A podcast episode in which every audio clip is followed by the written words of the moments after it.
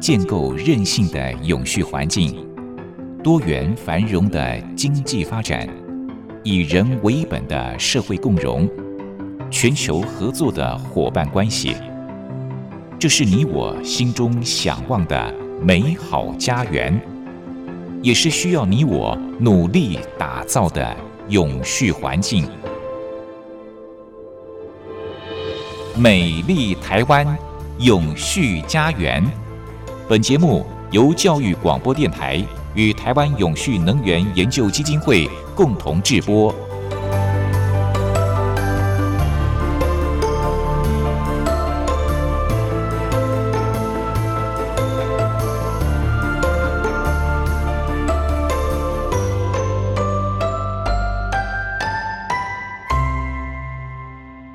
朋友您好，欢迎您再度按时收听《美丽台湾永续家园》，我是朱琳。今天是四月二十二号，您注意到是什么日子吗？今天是世界地球日。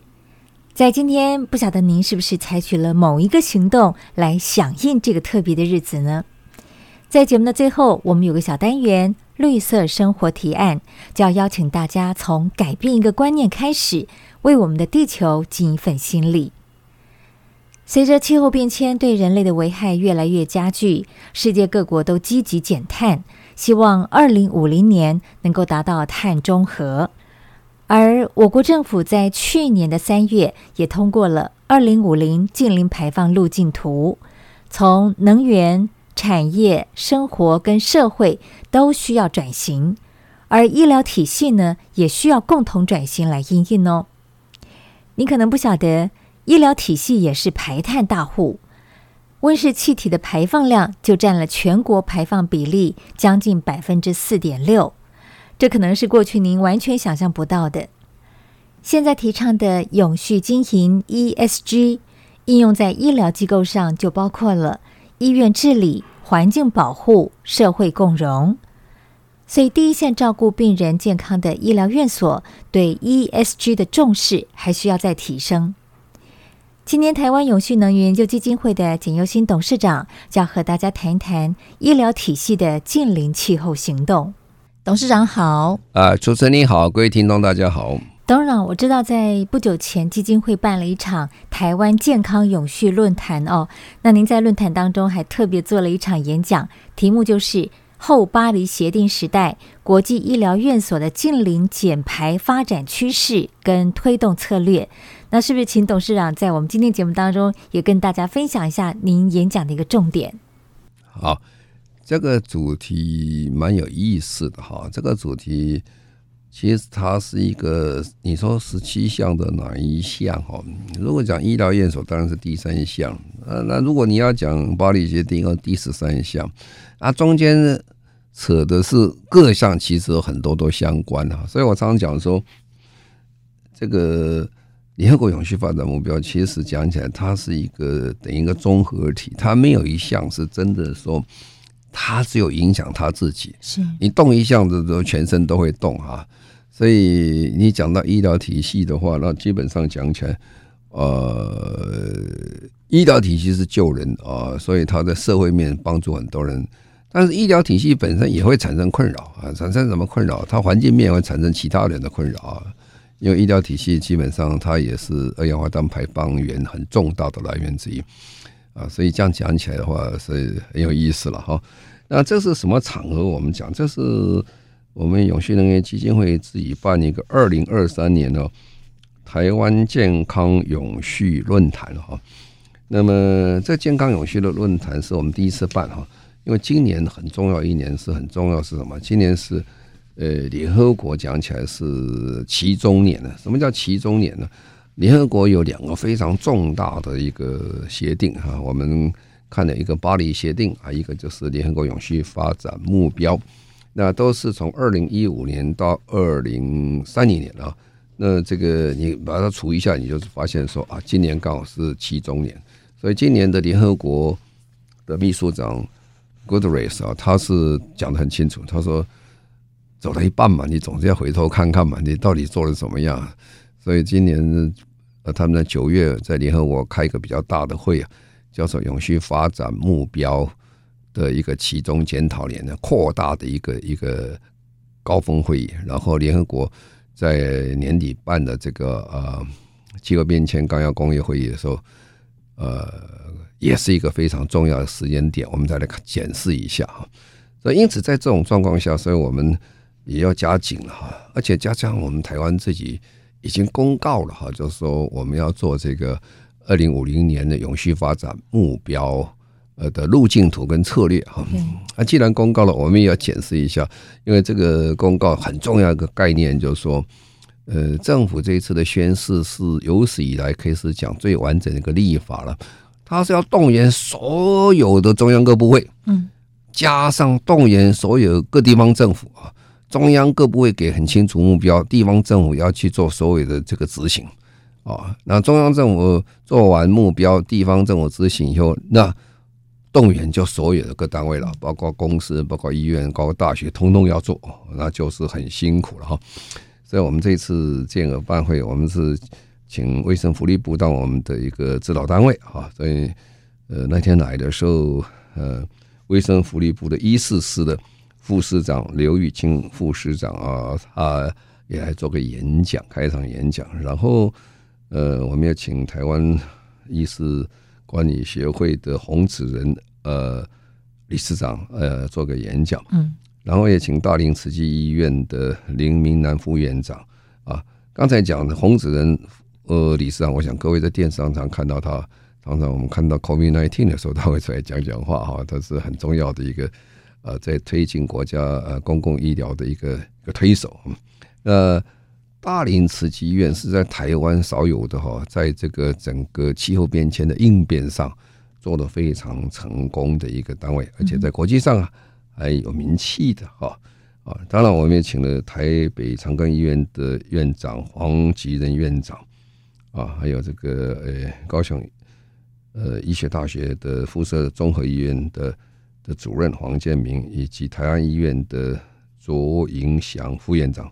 啊，那我们当然，我们自己的呃永续能源基金会有申永顺教授来做一些呃串场跟这个主持这个语谈会，所以非常的精彩啊。那我今天要把这个内容跟各位报告，就是说为什么会谈医疗哦？嗯，为什么我们整个基金会今年会把重点放在医疗体系？因为就如这个我们开场的时候。这个卫生福利部的刘副市长他会讲，连他自己开始都有点怀疑，为什么医院会变成说，呃，国家发展重要目标的一个经营发展目标重要的一个重点呐？呃，但是医院没有什么碳排放啊，医院哪里有这么多问题呢？是啊，哎，其实医院的碳排放，我等一下说也是非常重大的排放源了。只是大家不知道而已啊，因为我们去看医院，医院永远是那么干净、那么卫生、那么整整理那么好哈，怎么会有这问题呢？哦，问题大了，这个问题很多哎，这就是为什么我们今年目标会朝向医院啊。那一开始讲呢，我是跟各位先说明一下，我们讲永续永续了啊，就是永续如果比较具体化的话，就是现在 ESG 哈，我们就常常听到。啊，E 就代表这个环境啊，S 代表社会面啊，G 代表治理面啊。这 ESG，ESG 做得很好的话，通常永续发展都做得很好，所以我们就通称到 ESG。那台湾我们在过去十六年推了很大的力量在做一公司的 ESG。那台湾的公司的 ESG 做的其实表现是相当的不错。那大学我们跟五十一所大学签约了哈。那其实大学其实我看他们做的很好哦。那现在我们在努力在推医疗。那很多人就讲，那医院的 ESG 是什么？ESG 也是三个了哈，就是医院的治理、社会的共荣、环境的永续哈。好，那就是要谈了，这跟我们传统的医院的管理的概念是不相同的哈。传统医院的概念，大我们是医疗的品质要好，济世救人要快哈，那医生的养成要好，照顾病人要好，嗯这些都没有错，这个都是我们要追求的。更重要，医院本身要能存活，什么意思？财务上要能存活，因为医院也是变成一个大型企业一般哦。这个，呃，它的这个营业额都蛮大的哦。如果处理不好，也容易出事情哦。那这些都是我们现行大家所关心的，也是卫生福利部现在的监管的主轴了哈。那我们今天要谈的问题就是说。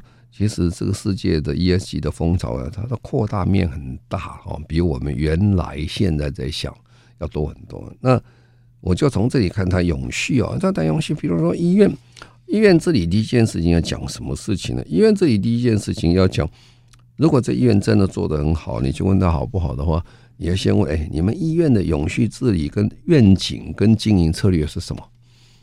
啊，那你能不能告诉我，你们医院未来三年到五年呢？你们想医院办成什么样子啊？啊，如果是讲医学或者医疗品质，也许他会跟你讲的很多，但是你要问他一下他的社会面呢，或者是他的环境面的话，他也讲不得出来。说二零三零年我的医院碳排放了多少？那你开始会讲碳排放跟我医院没有什么关系？有关系啊，因为医院是大排放源啊，所以我们必须要注意这个问题啊。那当然，医院我们要治理要好的话。他的人事规章啊，这些做得很好，这是正常的、一般的下去哈。那医院的伦理是非常的重要，这是他们所追求的。医院其实台湾的医院伦理教育是做得很成功的哈。那医院的财务啊，风险你要注意啊。它这个风险，我们过去医院很少谈一个叫做气气候风险，现在突然跑这个气候风险出来。这个气候风险什么意思呢？就是说，因为气候变迁，政府定了。净零发展之后，我们会产生非常多财务性上的额外的支出，这个支出会影响我们整个医院的财务的稳定啊，这个变得很重要了哦。那再来就是说，呃，供应链的关系了，因为医院到底进进出出啊，还有很多很多东西要供应给医院，医院还要放出去很多东西出来，它供应链的管理非常重要。啊，董事会要要要要管理得很好啊，最重要，医院要透明诚信的哈。呃，这个讲起来有时候对医院不是不敬啊。我们医院我们常常以前有个名词，说医院是白色巨塔哦。嗯、白色巨塔意思就是不透明的意思啊，不 透明就不是白色巨塔。所以我们要做 ESG 做的很好的话，医院这里我刚才讲的项目是非常多了哈，比我们传统在医院管理上会有不同的地方，所以。我们这次主主主要的开始，我们从 ESG，所以刚才我先讲 G 了，等一下我再讲 S 跟 E 哈。OK，所以刚才董事长是先谈到了呃医院的治理部分哦，也就是 G 的部分，包括有财务啦、它风险管理啦、供应链的问题，还有要诚信透明。好，我们休息一下，待会儿再请董事长继续来分享在 S 跟 E 的部分。美丽台湾永续家园，我们节目是在每周六早上十一点零五分播出。节目中所邀请到的主讲人是台湾永续能源研究基金会的董事长，同时也是中华民国无任所大使的简尤新博士。那么今天董事长和大家谈的主题是联合国永续发展目标的第三项哦，但事实上它涵盖的面还蛮广的，牵涉到其他很多的项目。那主题呢，就是后巴黎协定时代国际医疗院所之近邻减排发展趋势与推动策略。刚才董事长跟大家谈到了医疗院所的这个治理的部分，那接下来我们再请董事长继续来分享，像环境面跟社会面应该要怎么样来做。好，那刚刚讲 ESG 嘛，第二个讲 S 哈，嗯，其实台湾的健保制度是全世界非常有名的了哈。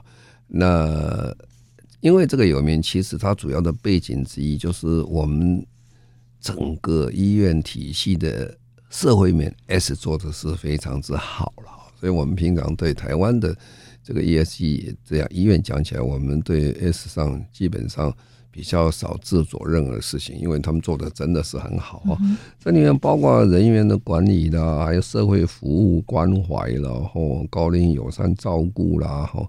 健康管理、国际合作，其实我们这段时间看到这这一方面，我们台湾的医院是做得很好。那再来就讲医了，就等一下我今天要特别讲到这个医哦，其实讲起来台湾是比较要再加把劲的，因为我们一直认为医院很好、很干净，都很好。呃，但是医院有一些环境面的问题必须要处理哈。第一个，大部分的医院比较缺乏永续环境的政策啊。一个医院怎么叫做政策？那因为气候变迁刚才讲了，气候变迁会产生很多风险哦。那你医院要准备应付这些风险哦，啊，医院的一些资源的利用哦，哦，我们看到医院做的非常好的垃圾分类了哦，那很多资源，但是很多的垃圾分类是不是就是垃圾呢？还是说你这个资源可以再利用或者循环使用等等呢污染防治的问题了哈，安全卫生的问题哈。还有这些生物啦、医药啦、含汞的东西啊、辐射层的这些物理管理，这里面其实问题很多哈。也就是医疗废弃物的处理问题啊。哎，这些是问题。但是医疗废弃物讲，一般讲讲，台湾的医院处理的都相当不错了啊，因为我们卫福部管的呃相当的紧啊。但是比较缺乏的就是开讲气候政策的问题啊。那我等一下马上给各位说明一下，为什么我们这么重视这个问题。啊，因为我们国家其实正式才宣布宣布什么东西嘛？二零五零年呢？净零排放，净零排放啊！那净零排放的原因来源是因为气候变迁哈。那气候变迁对整个医疗体系冲击是非常非常大啊。那冲击大的原因是什么？第一个就是我们要看，呃，整个全世界。因为气候变迁产生最容易有脆弱发生问题的地方是什么啊？比如说脆弱性的因素，第一个人口的问题啦，地理的这个因素啦，生物的因素啦，社会政治的因素啦，还有社会经济的因素等等，这些因素很多啦。我只要讲简单一个叫做人口的因素或者人的因素了。呃，什么原因最脆弱哈？二零零三年呢，欧洲发生非常大的这个热浪啊，温度高到在南欧高到四十度左右，将近有两万多人因为热浪而过世哈。哦，这个对欧洲是一个震撼哈！这么先进的医疗体系的地方，会产突然死这么多人，这当然很害怕。结果，哎，可是呢，二零零三年之后又发生很多热浪啊。不是，那是不是唯一啊？去年也发生啊，可是怎么没有这么多这个呃大幅这个死亡的事情发生？这就是所谓呃整个医疗体系应变成功的地方，积极的应变。呃，积极因为。二零零三年发生之后，才发现说哦，这温度会高到四十几度，然后高到四十几度，谁最倒霉了？就是年纪大的人最倒霉哈。年纪大的人，他的肺部没有那么强。哦，那它在这高温下的生存的这个威胁就非常之大，所以就产生了呃大幅死亡的人数。所以后来他们就改变医疗体系，怎么应变，怎么帮助这些年长者哈。甚至很有意思啊，甚至瑞典呢，他们还这样说实在太热的时候，他还要求呃他们的超商像 Seven Eleven 这些东西哦。他要他要欢迎这些年长者进去啊，去吹冷气。为什么？因为他们家，因为他们家没有冷气嘛。各位晓得，欧洲人我们觉得他很好，生活很愉快。欧洲人百分之九十几以上家里是没有冷气的。他为什么没有冷气啊？他不是没有钱装冷气啊，一年没有没有热几天嘛，是吧？一年如果这两个礼拜、三个礼拜，很多欧洲人想要不然就休息不上班了哈，他就把放假请在那个地方，或者干脆到。到这个呃比较这个没有热的地方去去避暑一下，他反正有钱嘛，休闲啊休闲多，他所以他们房子都没有这种设备。那突然来一个这么温那个这么高啊，受不了。汽车很多人欧洲车子是没有冷气的，因为它不需要冷气，它一定要暖气啊，因为很冷啊啊，所以所以这个状况下，所以后来他们就改正很大。所以这个医疗体系的应变的确会产生很大的问题了。所以气候变迁产生困难了很多哈，所以有有这个身体上的毛病，从肺、呼吸、呼吸器官的毛病呢，啊，还有从水啊，水因为水不足啊，水污染的问题啊，我们知道这个气候变迁产生最大问题就是水的问题，然后啊，传染病媒的问题，然后像台湾，不要说台湾的登革热啊，三十几年前我在当环保署署长的时候，我们在。在应付登革热的问题的时候，那都都是讲高雄的问题啊，就南部的问题。可是这么多年来，因为气候变迁哦，这温度越来越高，有蚊子就从南部跑到北部来了。啊，因为它北部它可以可以存活了，以前不像以前那个天气冷它不能存活。加上老实讲，台湾真的方便，有高铁了哈。高铁老实讲，这个文姐坐高铁上来，文姐也坐高铁上来，各位晓得，所以。我们这个环保单位、卫生单位，他在查这些蚊子有没有的时候，南港是他很重要要查的一个站的地方。为什么？因为哎，哪晓得这个蚊子也 也坐高铁上来，蚊子也懂啊，所以我就说蛮有趣的啊。所以这个这个这个问题是非常多哈。所以联合国也就在二零一五年签了两个很重要协定，我想我们讲了很多遍了，一个就是巴黎协定啊，一个就是。SDG 是永续发展目标哦，那这个签这个约的时候，签这个巴黎协定啊，就分两类啊，一个是强制性的，一个就是自愿性的。所谓强制性的，它跑得比较快了，像台湾跑得比较快。我们这一段时间刚刚通过气候变迁应应法，我们是第十世界第十八个国家入法的哦。凡事一旦入法就不好玩哈，因为入法就会有法则会出来了，还有责任的分归属很清楚啊，所以台湾这一段时间为什么跑得快啊？呃，各中央政府很紧张，地方政府也很紧张，因为法有规定呢，如果你没有做的话，呃，不不小心受罚之外，而且呃，如果这个报纸一登啊，说你不尽责啊，这个也是问题很多哈，所以我们就说好，那现在全世界有一百三十七个国家有签这个。要准备净零啊，国家或地方一百三十七个，那这里面刚才讲十八个已经入法，这是强制性的啊。其他虽然没有强制性，但是有影响力的哈。然后都市有一千一百三十六个都市已经签了，有宣誓的要做入法了哈。那企业有八千多个哈，那大学有一千多个，医院也有六十五个哈。那这个占碳占全世界碳排放是多少？百分之八十三哈。那 GDP 啊，国民总生产已经到九十一了，人口占百分之八十，比例不可说不小，是蛮大的哈。好，那现在就来了哈，就呢，我刚才讲，我们是已经签了，我们国家不但签了，我们立法了，立法就是立法以后就会产生你要转变哈，所以我们常常讲政府讲四大转变啊，第一个就是说。能源转型，这个生产转型、生活转型、社会转型，其实加起来什么都转了。对，你说哪个不转了？对呀、啊，全面性的啊，都转。他转了以后，你说对医院有什么影响？哦，医院影响大了。这里有两个最重要治理基础，我等一下会更说明。一个就是说科技研发哈，要新科技来解决问题，要创新嘛。因为过去呢方式是不对的。啊，另外一个就是气候法治。嗯啊，那气候法治里面刚才讲。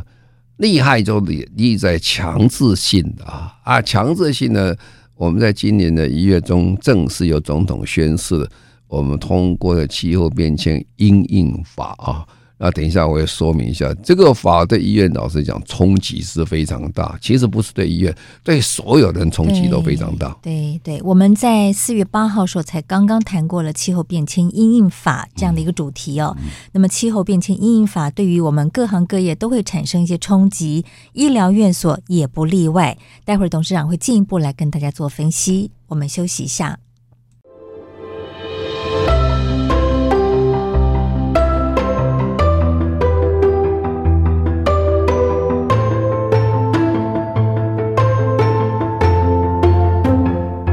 环境永续，企业永续，能源永续。您现在收听的节目是教育广播电台与台湾永续能源研究基金会共同制播的《美丽台湾永续家园》。美丽台湾永续家园，我们节目是在每周六的早上十一点零五分播出。节目中所邀请到的主讲人是台湾永续能源研究基金会的董事长，同时也是中华民国无任所大使的简尤新博士。今天谈的主题是医疗体系的净零行动。大家都晓得，今年初我们政府立法通过了气候变迁因应法。那么，在这项法案通过之后呢，对各行各业可以说冲击都非常的大哦。尤其医疗体系是一个排碳大户，所以影响呢更是巨大了。那么，面对这样的一个法案通过之后，尤其二零五零要达到净零排放，各医疗院所应该要采取哪些的具体行动呢？我们继续再请董事长跟大家来分享。好，那第一个就是我刚才讲，我们的卫生福利部的刘副市长，他也觉得有点意外，他要来参加我们的这个呃。这个研研讨会，那特别他要准备资料，在准备过程中，他也不太相信说，哎，医院真的有这么多吗？哈，嗯，那的确是真的很多了。我这里有一份报告，我跟各位说明一下，这都是国际上很有名的一个单位做的报告。他说，医疗体系这个碳足迹大概占全国百分之多少？那么世界的平均值啊，大概是四点四 percent 啊。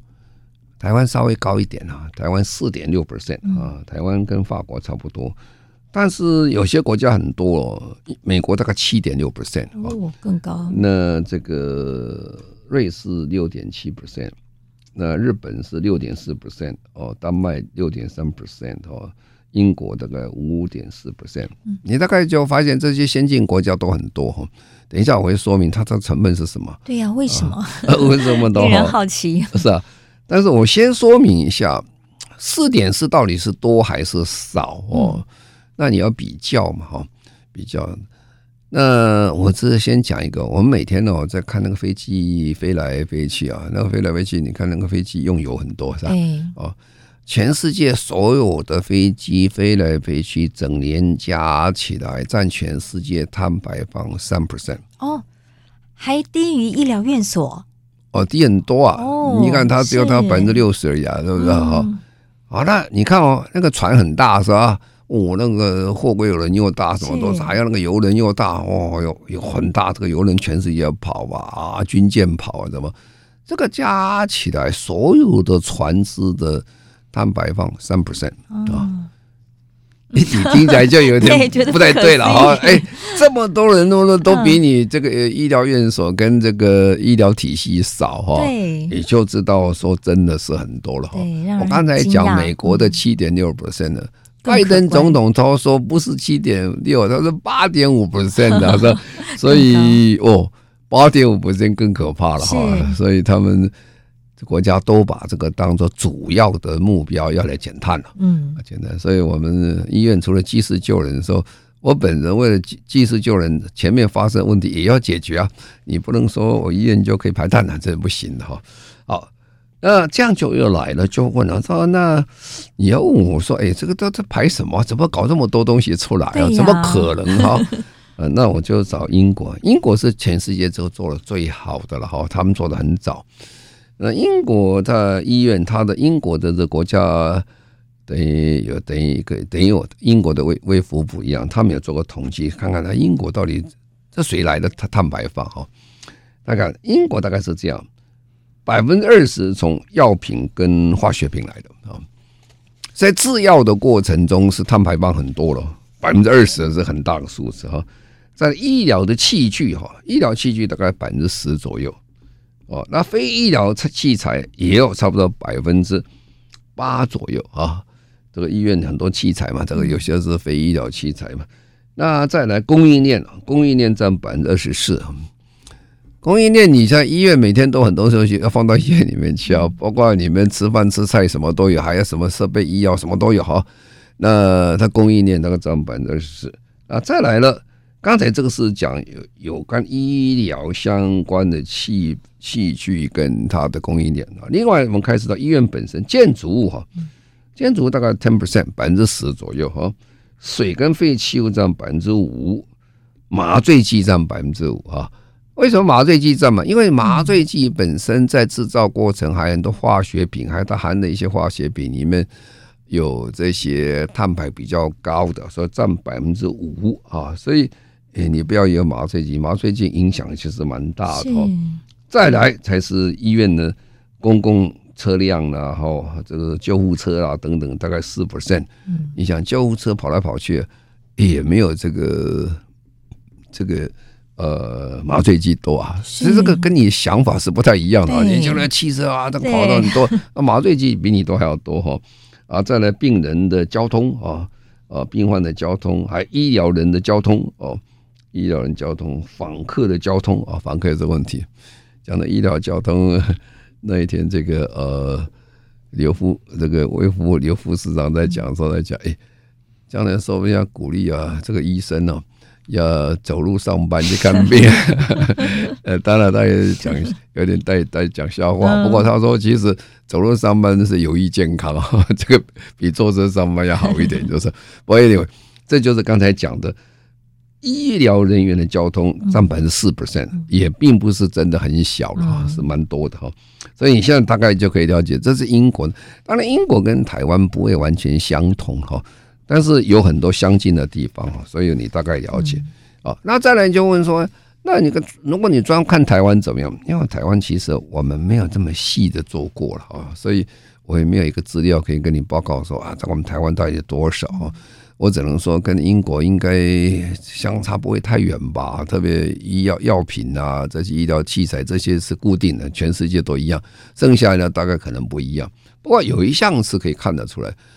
哎，这个医院里面呢，用电用多少啊？用电都要碳排放。各位晓得，我们现在一一公克呃，这个一度的电啊，台电一度的电大概要排零点五零二公克的二氧化碳。所以你们家用多少电，我把它乘上这个，马上就知道二氧化碳排放多少。好，那我们就看台湾哦。如果我们说非生产事业的。用电量，所谓非生产事业，这不是工厂啦，不是这些其他的啊，这非生产事业，这以服务业为主了。服务业在台湾用电第一名呢，就是医院。嗯啊，医院占多少？医院占百分之十六啊，百分之十六的意思是什么？就用六分之一的了啊，差不多六六分之一电是是是医院用的。那你就问那。有这么多啊？可能吗？那谁用第二呢？哦，有人用的比我多了啊啊！第二是谁了？第二就是车站跟交通工具啊，占百分之十五点十三点五四哦，大概少少了二点多 percent，比那个医院。谁是这个了？高铁、台铁、捷运、车站。哎，你看那高铁整天跑啊，那用吃电的是吧？你看那个监狱系统整天绕吃电的，对。都没有医院用的多，是，所以大概就会知道说，哦，这样的话，你感觉到说，那医院用的电是很多了。但医院会讲啊，医院会讲说，对啊，我一定要电啊，我一定要维持多少温度啦，病人才不会出问题啊，什么东西。可是大部分人到医院都感觉，去医院好冷啊，冷气特别强，特别强。所以医院怎么样去分流？该强的要强，不要强的不要那么强哈。不过好像我听过一种说法，之所以冷气会这么强，是因为要抑制细菌的生长。这个东西都是可以再去分析的哈。因为到底是哪些地方一定要这样做？因为我们台湾的用电基本上呃，冷气讲起来没有那么清楚的分析哈。这我这个讲。那第三个台湾用最多就是学校啊，学校其实就是大学，大学用电很多的前三名，这样百货公司。是第四个，百货公司用百分之十左右。各位想啊，我们每天常常讲，哎，冬天、夏天很热的时候，到哪去？到百货公司去逛逛，吹冷气，吹冷气，吹来吹去，它也不过 ten percent 啊，医院就占十六 percent 啊。所以将来如果正式在实行的这个碳价、碳定价好和碳税之后呢？呃，将来会有很大的变化，我等一下再做个说明。是哇，原来这个用电量最多的是医疗院所哦，这可能是大家过去没有想到的。再加上四月份涨电价之后呢，如果说医疗院所不节约用电，未来这个电费的负担压力会越来越沉重。好，我们先休息一下，听一小段的音乐。待会儿呢，请董让继续来分享今天的主题：医疗院所的减碳气候行动。从节目一开始，董事长就跟大家谈到了医疗院所是排碳大户，而且他们的用电量是非常惊人的。可是大家可能会想，医院不可能不用电呢？怎么净零呢？尤其很多的医疗器材是需要使用电的，而且在医院里面、病房里面都需要开冷气。那么在这样一个地方，如何能够达到净零呢？如何减碳呢？接下来就请董事长继续来跟大家谈一谈，可以用什么样的方式来应应。当然，我先问他、啊，你说你你有没有碳碳排？我就会问啊，到底是什么地方的碳排医院？啊，那我们这里有一个非常清楚的一个报告，从这个呃绿色生产力基金会，他做过统计的。台湾在二零二零年的时候，医院的用电第一名是用什么东西？用电最多空调设备。嗯，啊，就你刚才讲这个温度到底调多高啊？差一度就差很多。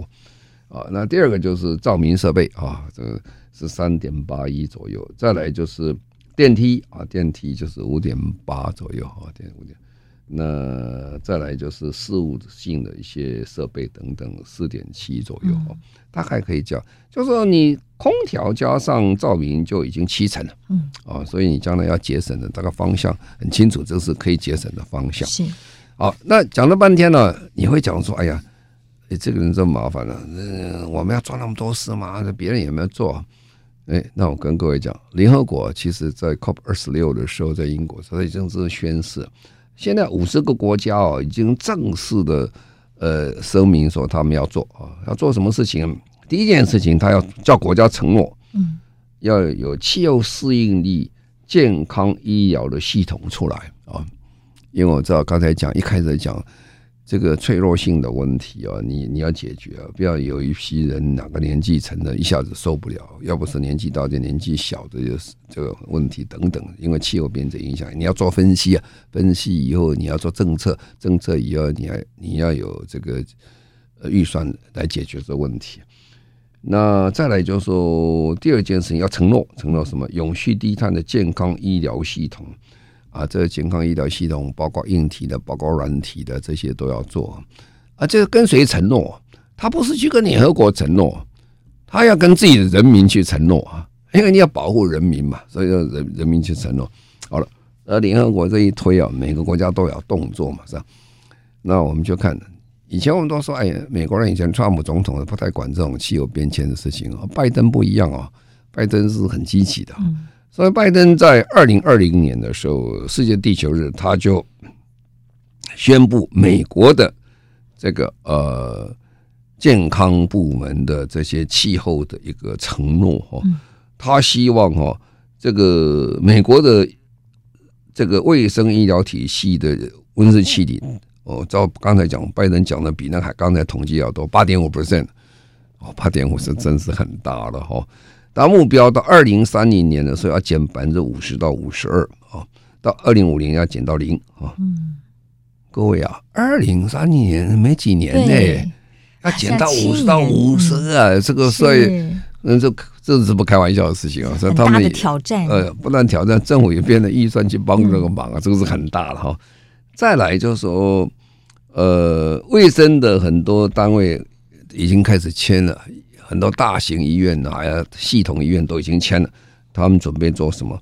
做这个减碳啊，所以他们医疗生产公司啊，像 Pfizer 啊、AZ 啦，他们都要打宣布要打到净零啊，所以他已经开始全面在做这个事情，已经不是跟我们说在讲完的。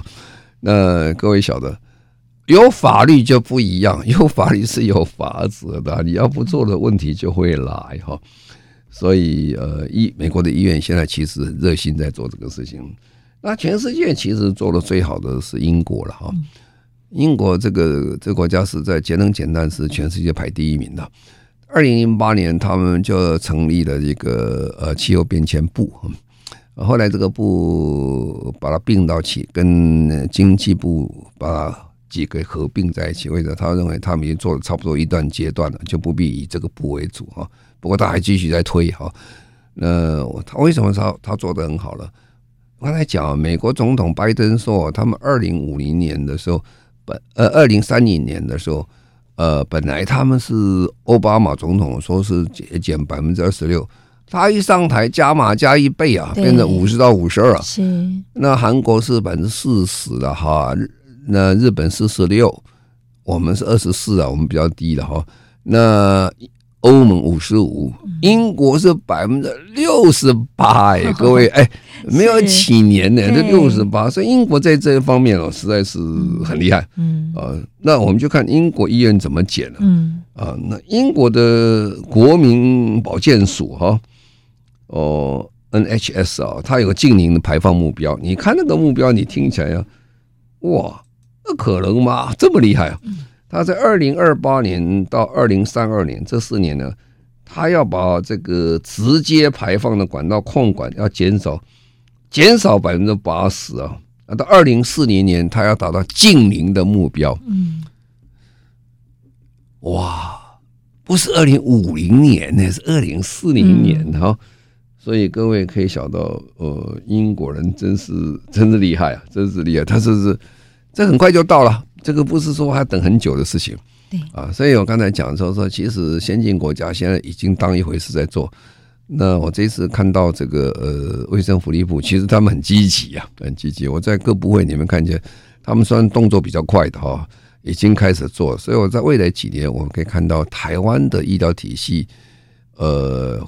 真的全面动起来了，而且会有很多的变化。这个变化会改变医疗体系现在的管理跟治理的概念跟系统，这个变化非常大了哈。实际上我讲你不改也不行哈。为什么？医院用电这么多，各位晓得，这个现在我们在四月一号马上电要涨价了，涨百分之十一啦。是啊，这个百分之十一是没有包括碳费在里面哦。哪一天政府想不对啊？你不能只是大户在减呢、啊？呃，那这些其他户也要减。我刚才讲那个大户是生产事业两百八十九个大户，那还没有包括这个服服务业的，要加进去的话，哦，在未来时间里面，这个电费就会涨很多了哦。然后我常常讲说，我们这个大家知道，你没概念嘛？政府说你要说三百块钱一个碳税，这到底多少？那三百块，亚洲的碳税都比较少了，因为我们是聊备一格了，不是真的照它实际上的一个可以买卖的价钱。如果以欧洲讲，欧盟最近才达到一个高峰，最近欧盟的价钱是二氧化碳已经超过一百欧元了，就是一公吨二氧化碳是三百三十块钱，三千三百块钱左右啊。我们是三百块哦，四分之一。当然，我们政府意思说，我们逐年把它调整上去。如果到二零三零年你要调到三千三百块，这是不得了啊！以今天水泥讲起来，水泥的话现在价钱将近三千块上下左右，一公吨的水泥台泥是产生零点八二公吨的二氧化碳，那就是呃两千四两千五百块钱左右。两三千块要加两千四百块的一个碳税的时候，哦，水泥几乎要涨八成的价钱，你这样可怕。嗯，哦，钢铁也是一样，钢铁一公吨的钢要大概最便宜的钢要产生二点二公吨二氧化碳，那也是五六千块以上。所以房子将来会越来越贵啊！这就是什么？这个钢铁、水泥之后房子贵，其实不久只有这些，这个叫做绿色通膨啊，绿色整个全面会因为。我们过去没有谈到的外部成本要内部化之后，问题就来了哈。所以，所以这样对现在所有的医院本来经营就是非常的拮据、非常紧，再加上这些增加价钱的话，他们是很辛苦的啊，辛苦。但是也不要忘记哦，因为你既然用这么多的电啊。你去减电，你当然你电一减少的话，其实你就等于多出很多经费出来。我们知道，你如果在空调上你动个手脚做好一点，让它的它的这个不增加电钱，而且减少电钱，也不妨害你原来的品质的时候，你就可以省很多经费出来了哈。所以这个穷则变，变则通哦，我们要走得快哈。这就是我们这次办这个。呃，医疗体系健康的永续论坛最主要的目的啊，我是觉得整个时代开始了。政府通过了这个法律之后，是一个大时代的开始，各行各业都要变哦。那对医院医疗体系讲，这是一个契机的。我们从此可以看到医院会有很大的变化。是。气候变迁因应法的通过，对各行各业来说真的冲击非常的大哦，但也刚好是一个让大家能够重新思考如何减碳变革的一个契机。医疗院所也不例外，医疗院所应该积极推动温室气体管理跟减量，透过落实气候变迁灾害风险评估，降低脆弱度跟强化韧性。提升医疗院所的软硬体的应应能力，这样才能够降低气候变迁所带来的冲击。好，今天非常谢谢董事长跟大家谈到了医疗体系的近邻行动，谢谢董事长。好，谢谢各位，再见。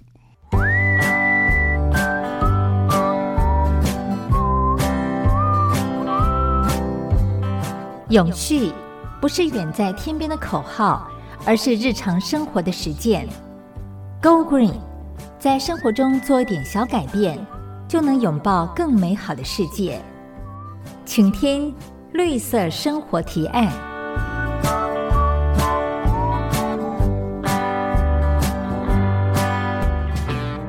今天四月二十二号是世界地球日。过去五十二年来，在全世界各地环保团体、政府组织的推动之下，世界地球日可以说是最负盛名的绿色纪念日了。每一年的这一天，世界各地都会举办一些活动，鼓励大家能够重视自己所处的环境，而且实际从生活当中采取一些行动，促进地球越来越好。世界地球日活动目前是由一个跨国的地球日网络来统筹。每年规划主题，串联各地的民众共同响应。那么今年的世界地球日主题和去年是一样的哦，都是投资我们的星球。透过六项行动指引，呼吁所有的地球成员一起来参与。这六项的行动指引包括了学习气候素养、终结塑胶，特别是一次性塑胶产品的使用，还有就是透过捐款等方式。种植、保护树林，透过投票来支持重视环保的候选人，维护自己的家、所住的社区，还有户外山林、海边的清洁。最后呢，则是有意识的来改变穿衣服的习惯，行动支持永续时尚。因应当今地球的紧急状态，每一项永续行动都是非常重要的。不过，因为时间有限哦，所以我们今天的绿色生活提案就花一点时间来聊聊永续时尚。最近这几年，永续时尚的概念席卷全世界，不止很多大品牌，他们陆陆续续推出了号称环保、永续的一些商品。大型的服装设计展览、节庆也都非常强调永续时尚。可是，究竟什么是永续时尚呢？您对它了解多少呢？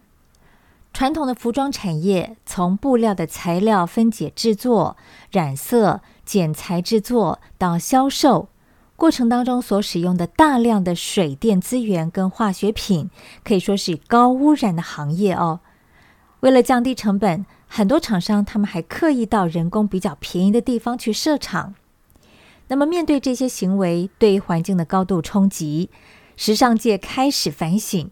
转而以环保方式来设计、制造，并且销售，同时也开始鼓励回收再利用，促进资源生生不息、重复利用。可是，对于消费者来说，只要看到标榜永续时尚的衣服，就应该要用力支持吗？只要捐出自己衣柜里面的旧衣服，或者是说购买一些二手衣，就算是响应永续了吗？这都是值得我们思考的。其实，相对于永续时尚的快时尚，最受到人诟病的，就是因为它便宜，导致人们不太珍惜资源，总是想说先入手，过季以后呢再捐赠出去，或者是转售给二手平台。可是，越来越多的报道显示，很多不像业者，他们并没有真正的好好运用这些旧衣服，不见得真的会将大家的爱心送交给需要的人们。